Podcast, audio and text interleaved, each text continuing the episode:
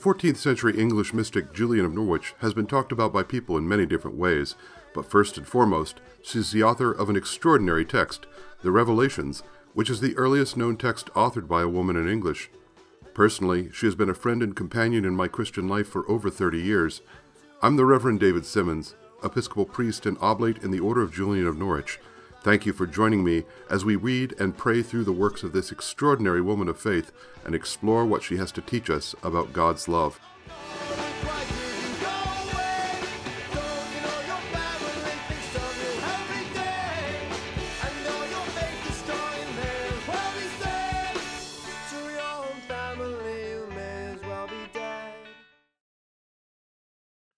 Good morning and welcome to chapter 71 of Love Was His Meaning, Reading and Praying with Julian of Norwich.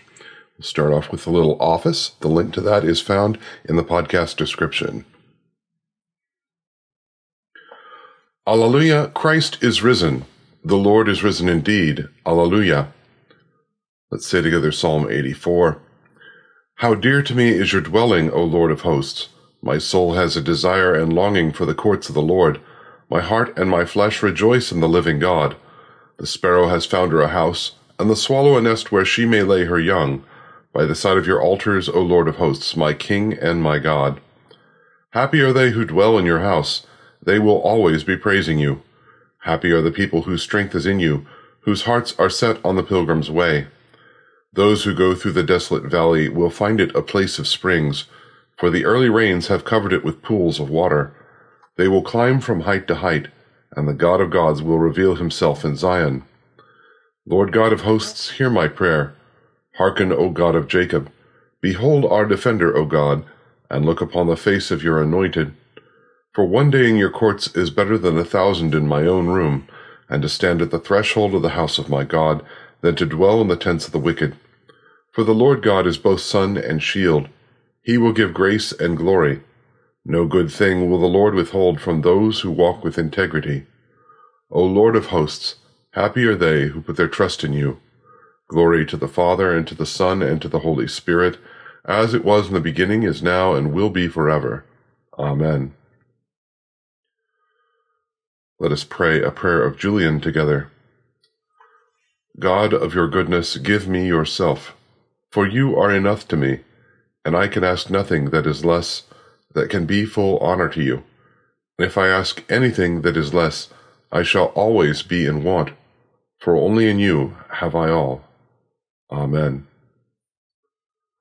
Well, here we are in chapter 71 of Julian's Revelations, and um, we are in the, the point where we've had all the revelations, and she is continuing to reflect um, on the things that she's learned. Glad and merry and sweet is the blessed loving face our Lord turns to our souls, for he sees us always living in love longing for him, and he wills that our soul be of glad expression to him in order to give him his reward. And thus I hope with grace that he has, and shall even more, draw in our outer expression to the inner demeanor, and make us all at one with him, and each of us with the other, in the true lasting joy that is Jesus. I understand three kinds of expressions from our Lord. The first is the face of passion, as he, as he showed it while he was here in his life dying. Though this sight is mournful and sorrowful, yet it is also glad and merry, for he is God. The second kind of face is pity and sympathy and compassion, and this he shows to all his lovers who have need of his mercy with certainty of saving. The third is the full blessed face as it shall be without end, and this was continued most often and longest. And thus, in the time of our pain and our woe, he shows us the face of his passion and of his cross, helping us to bear it by his own blessed strength. And in the time of our sinning, he shows us the face of compassion and pity, mightily protecting us and defending against all our enemies. And these two are the usual faces that he shows to us in this life, with them mixing the third. And this third is his blessed face, partially like what it will be in heaven. And that face is a gracious inspiration and sweet enlightening of the spiritual life by which we are saved in certain faith, hope, and love, with contrition and devotion, and also with contemplation and all manner of true solace and sweet comforts. The blessed face of our Lord God accomplishes that, inspiring and enlightening in us by grace. So we have a, a lot of talk of a face here. Um, the the word in Middle English is uh, cheer, um, which makes its way to our um, uh, as an affectation or um, uh, a countenance or an attitude. You know, it, it, it's cognate of our modern word cheer, uh, but in Middle English it meant more of a general countenance or affectation. Um, but that certainly works along with what Julian is saying. This high, this idea of glad and merry and sweet is the blessed, loving face of our Lord, and the you know the the part of what we're working here with is this idea in Hebrew scriptures, looking upon the face of God is not a good thing. You have all these, it would generally kill you. I mean, this is why, um, uh, there's all these points in the Old Testament where, um, where, um, people are hiding their face or uh, they're in a cave and, and God puts God's hand over, over the mouth of the cave while he passes by so that the, the, the prophet won't look out and see the face and, and that kind of stuff. But as Christians, we have this particular idea of God being incarnated in the person of Jesus. So we literally have a human face to look upon um, as God. Um, so it, it, gives us a, a, different kind of viewpoint um, than the other Abrahamic monotheistic religions.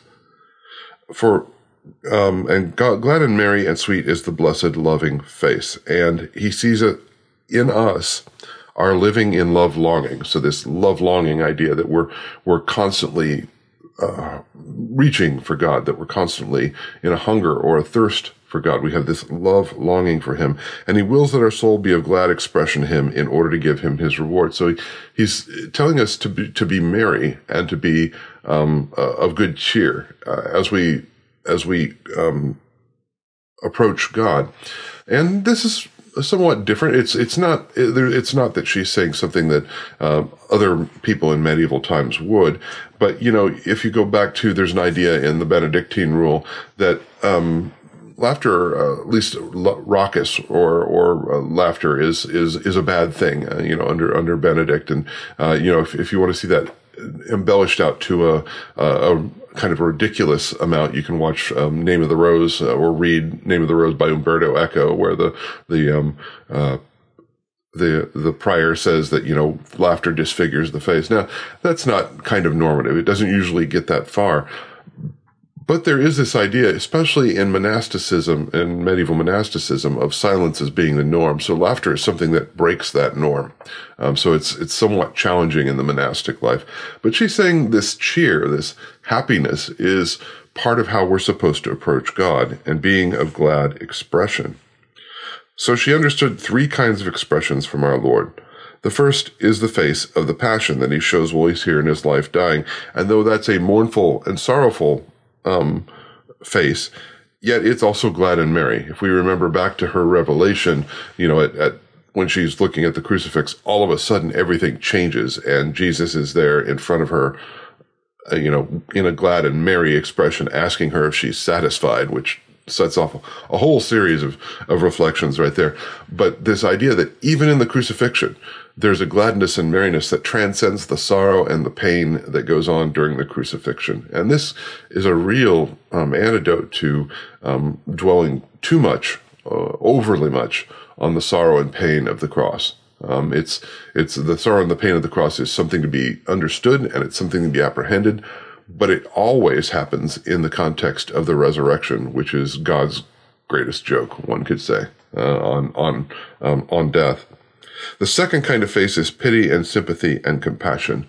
Uh, as we remember earlier, um, uh, God looks upon sin not with uh, with pity and not with blame. So, this idea of compassion, this all compassionate God, uh, which has a lot of um, you know uh, parallels to other world religions, especially like Buddhism, with the idea of the the everlasting compassion of of, of Buddha, the everlasting compassion of the divine. Uh, you know, this is something you this is a thread you actually find throughout religion. This idea of the sympathy and compassion of God. Um, but he shows to all of his lovers who have need of his mercy with certainty of saving. And the third is the full blessed face as it shall be without end, um, and kind of the, the, the, the, permanent face of Jesus as it shall be, um, even beyond the end of time. And thus, in the time of his pain and his woe, when we're in, a, in hard times, uh, the face of his passion and of his cross helps remind us of the own of the strength that is his that can be ours when we're in a time of suffering. And in the time of our sinner, sinning, he shows us compassion and mercy, not anger, but compassion and mercy, protecting us and defending us against our enemies and making sure that that part of us that is wanted to God is never ever touched. And those are the two usual faces that we see, mixed in with sometimes of the third. The third is his blessed face, like what it will be in heaven, uh, a gracious inspiration and sweet enlightening of the spiritual life. So the blessed face of our Lord God accomplishes that, inspiring and enlightening us by his grace.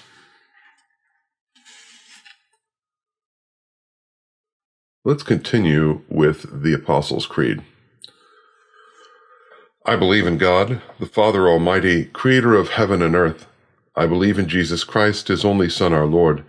He was conceived by the power of the Holy Spirit and born of the Virgin Mary.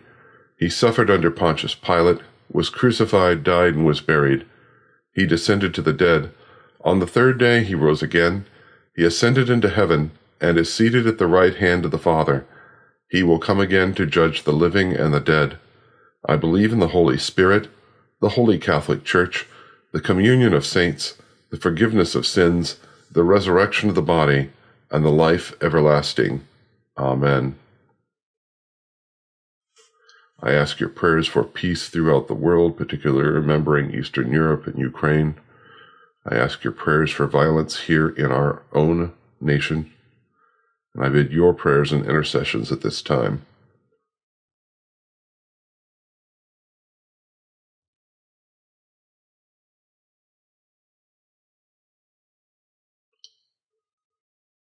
Let us pray together.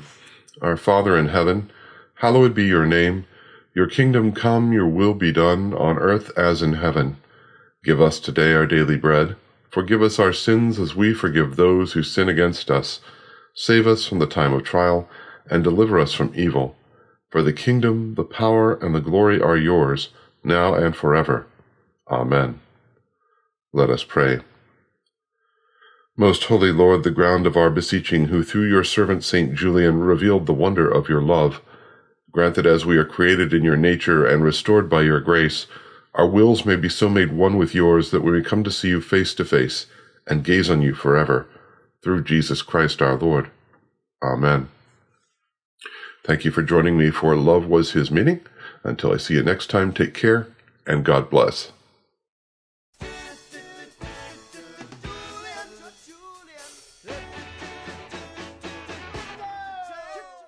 Thank you for joining me for Love Was His Meaning today. This podcast is generally available once a week on Thursday. The text of Julian's Revelations used in this podcast is The Complete Julian by Father John Julian Swanson, OJN, and is used by permission of the Order of Julian of Norwich. The theme music is Julian of Norwich by Bombadil and is used under license.